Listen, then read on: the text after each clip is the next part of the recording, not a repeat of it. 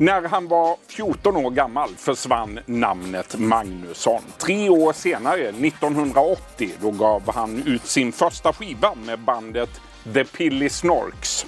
Nu, 40 år senare, åker han på turné till landets största konserthus för att tolka David Bowies största hits. Och snart släpper han ett nytt album. Varmt välkommen hit Thomas Di Leva. Tack så mycket, kul att vara här.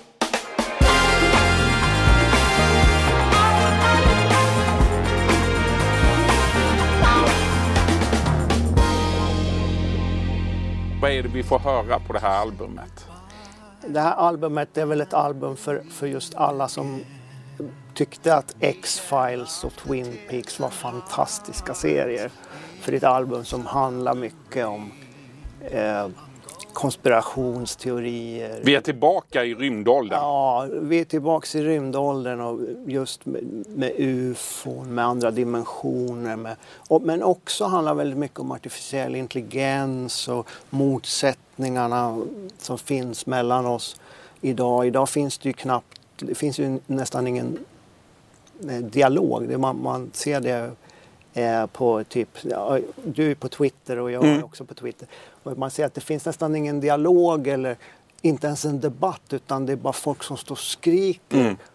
till varann på två sidor om en mur ungefär. Och, och som i, jag saknar konstruktiva samtal. Våren 2018 då tolkade du David Bowies låtar under en föreställning på Hamburger Börs i Stockholm och det blev stor succé. Och nu under våren då åker du på turné genom landet för att tolka honom igen. Är han din stora husgud, David Bowie?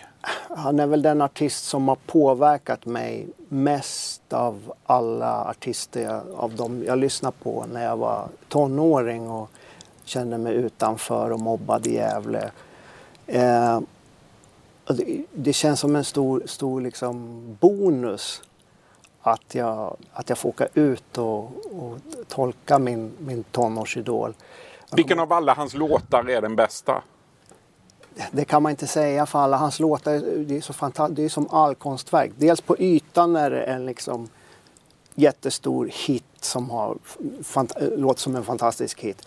Sen går man in i texten så är det liksom enormt fin poesi som, som man kan tolka lite hur som helst. Och så går man på soundet så är det liksom alltid spännande sound. Och om man tittar på vad låten handlar om då är det liksom väldigt liksom tidlösa ämnen just om den här lilla människans kamp mot det här stora maskineriet som bara maler på och maler ner oss alla till slut. Du föddes i Gävle 1963. Du växte upp med mamma, pappa, stora syster Camilla, storebror Marco. Hur skulle du beskriva din uppväxt? alltså det, Gävle var väl kanske inte så jättekul stad på, på 70-talet. Så, eh, man, man hade ofta långtråkigt och jag minns att det var långa vintrar och man lekte i snödrivorna och åkte skidor. Och... Men sen fanns det ju ett bibliotek som man kunde gå till. Som vi, vi bodde ganska nära stadsbiblioteket. Och där fanns det ju liksom, man kunde lyssna på skivor med David Bowie bland annat. Där hängde du ganska mycket. Ja, ja. Du har sagt att du var en udda fågel under skoltiden och det ledde till att du blev mobbad. Vad minns du av dina skolår idag? Jag minns inte så mycket av dem längre för tiden Har du förträngt det? Nej, det vet jag inte. Men jag, jag känner att jag, jag är nog en person som, jag tänker inte så här jättemycket långt bakåt och lever i dåtid. Utan jag tänker nu på den här dagen och så tänker jag vad som ska hända i framtid och vad jag längtar efter att få göra. Men det är klart att jag minns ju när jag var mobbad i skolan, om jag tänker på det så kan jag ju ta upp de minnena. Om man minns att man gick där och man, mobbingen var väl att man var utfryst och att ingen ville ha kontakt med en och att när man kom till skolan och gick genom korridoren så stod alla bara och stirrade på en. Som i en skräckfilm ungefär. Var det så det kändes också? Ja, Som att du var i en kändes som- skräckfilm? Ja, det slutade med att jag började skolka. Mm. Och eh, eh, sen så Det här var ju på gymnasiet så jag hoppade av gymnasiet. På grund av mobbingen? Ja, jag började skolka och hänga med, med punkarna på, på stan Mm. eh, på dagarna. Och eh, så jag försökte...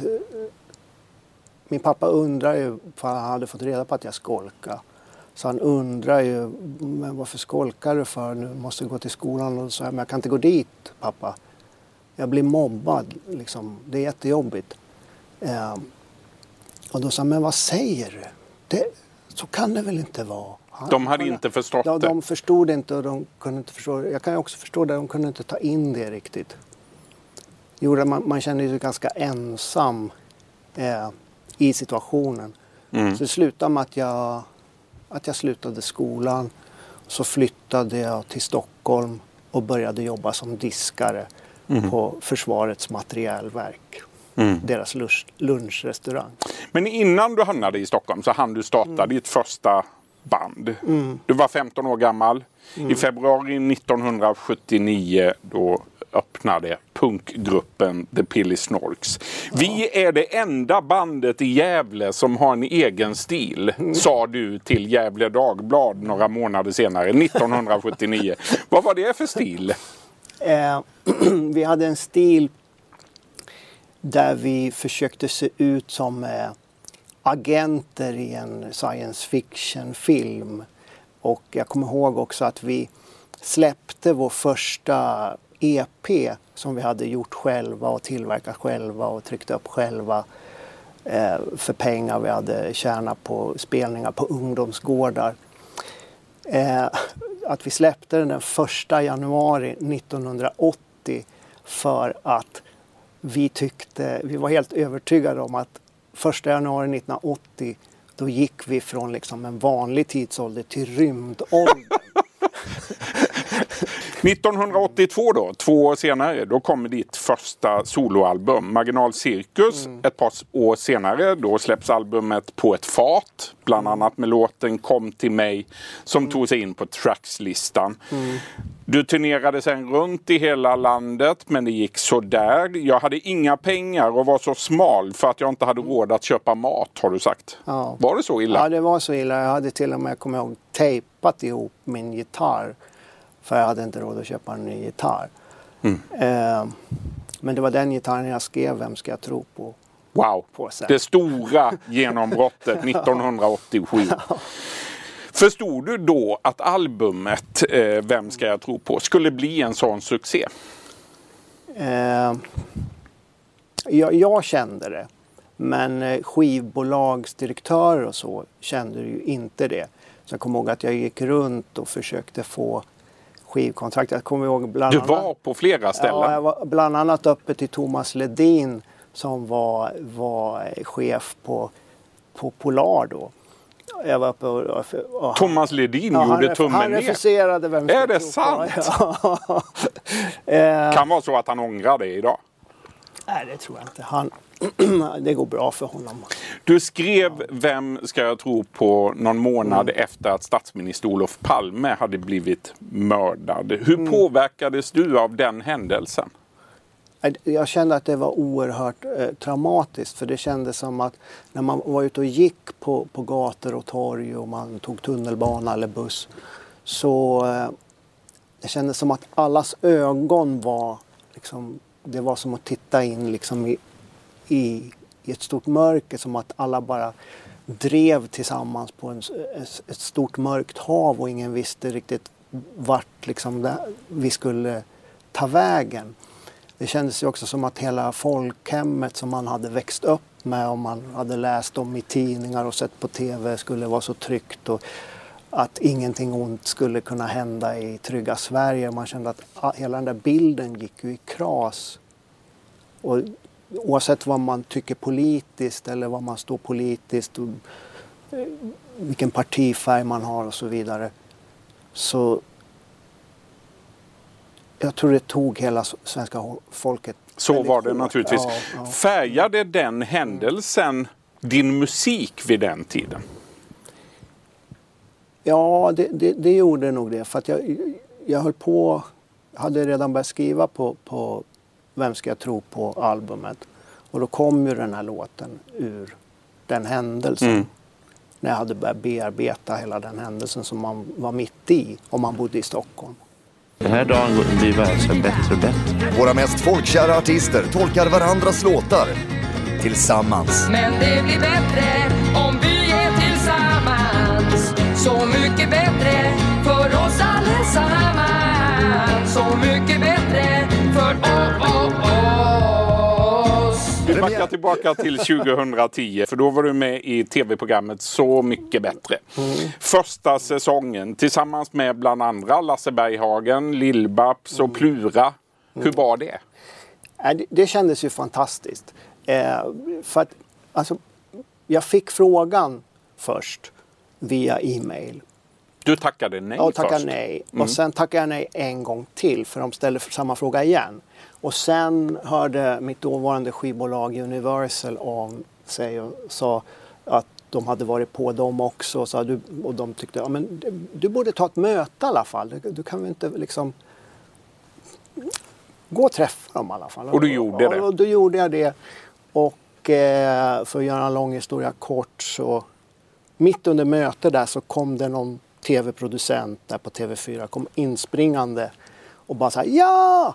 Lasse Berghagen har tackat ja! Så här, och var så himla glad. Och då tänkte jag så här, wow, Lasse har tackat ja. Och tänkte jag, man är väl inte dummare än att man kan ändra sig. Nej, så det blev ett ja. ja. Härligt. Du, eh, samma år inträffade en tråkig händelse i ditt liv. Din mamma Sylvia gick bort 2010 och det satte djupa avtryck i din skapelseprocess har du sagt. Hur nära stod ni varandra? Vi stod varandra väldigt, väldigt nära, jag och min mamma och min pappa också. Men eh, med mamma så, jag kommer ihåg de tidiga åren när jag bodde i Stockholm och försökte liksom När du kämpade på med Ja, när jag disken? kämpade, som försökte kämpa genom att ta diskjobb, försökte få skivbolag och ingenting gick bra. Det var, allting var liksom så här... äh, Alltså, Det var tungt. det var, det var en tung uppförsbacke och jag kommer att min mamma stöttade mig så mycket i det och ibland så skickade hon liksom 500 kronor i ett kuvert och så där så jag skulle kunna köpa mat. Och, och, så, men det känns som att hon finns kvar i mitt hjärta och att, att vi har en kontakt i hjärtat hela tiden. För i hjärtat finns vi ju alltid kvar på något sätt. Ja, visst. Hösten 2013 då släppte du boken Vi måste prata om allt. Och då fick vi bland annat veta att du som 14-åring höll på att bli bortförd av ufon. Ja. Vad säger du till dem som menar att det där bara är vilda fantasier hos en galning? Ja, nej, man, man måste ju få tycka vad man vill. Ja, Men alla har ju sina upplevelser. Och vad det gäller människor som blir bortförda av ufon så jag såg eh, en journalist faktiskt som heter Linda Moulton Howe som har fått Pulitzerpriset till och med på 80-talet. Som, hon har beräknat att ungefär tre miljoner människor har blivit bortförda av ufon världen över. Så det är ju inte så jätteovanligt. Det är många som har samma upplevelse som ja, du. att de har samma upplevelser ungefär fast de spelar ingen roll om man bor i Kina eller USA eller Sverige så är det ungefär samma upplevelse. Ja, Tillbaka till din bok då. Eh, I den berättade du också att du har haft självmordstankar. Och då undrar jag, vad har du för tips till den som mår dåligt idag och som går runt med sådana tankar? För du har lyckats ta dig ur det. Ja, eh, mitt tips är att man ska inte gå ensam med sådana tankar utan försöka prata med någon man känner eh, som är beredd att lyssna. För det betyder så mycket om någon eh, orkar lyssna. Nå- Någon som bara finns där och lyssnar. Man behöver inte, och är man någon som lyssnar, man behöver inte, det finns ju inga enkla svar. Men att man finns där för varandra, att man lyssnar, att man tar sig tid för varandra. Att man visar att man bryr sig om varandra från hjärta till hjärta. Att man ser och hör varandra. Vem hade du att prata med? Nej, jag hade ju ingen. Men, men jag önskar att jag hade det. det Du var satt länge ensam. var, Ja, det här var precis när jag hade gjort, jag hade gjort eh, albumet Rymdblomma med Vi har bara varandra och var jättestor succé. Eh, sen eh, spelade jag Hamlet på Folkteatern i Gävle. också jätte, jättestor succé. Och sen eh, när jag kom hem och eh, höll på och skrev på nästa album som heter Noll som kom 1991. Då hamnade jag i de här tankarna för jag kände mig så ensam och som att eh, eh ja, men det, det kändes bara som att jag var så, hade, den här succén hade gjort mig så isolerad på något sätt. Från liksom, Och sen hade du en press på dig att leverera Ja. nya succéer. ja, Mm. att man, man såg på mig som någonting som man mätte. Liksom, hur pass succéfyllt kommer det här att bli nästa år? Vill ni se Thomas Di Leva under våren? Eh, skynda er och köp biljetter för flera av konserterna är redan utsålda. Nu säger jag stort tack till Thomas Di Leva för att du kom till vår studio idag. Ja, stort tack själv. Tack!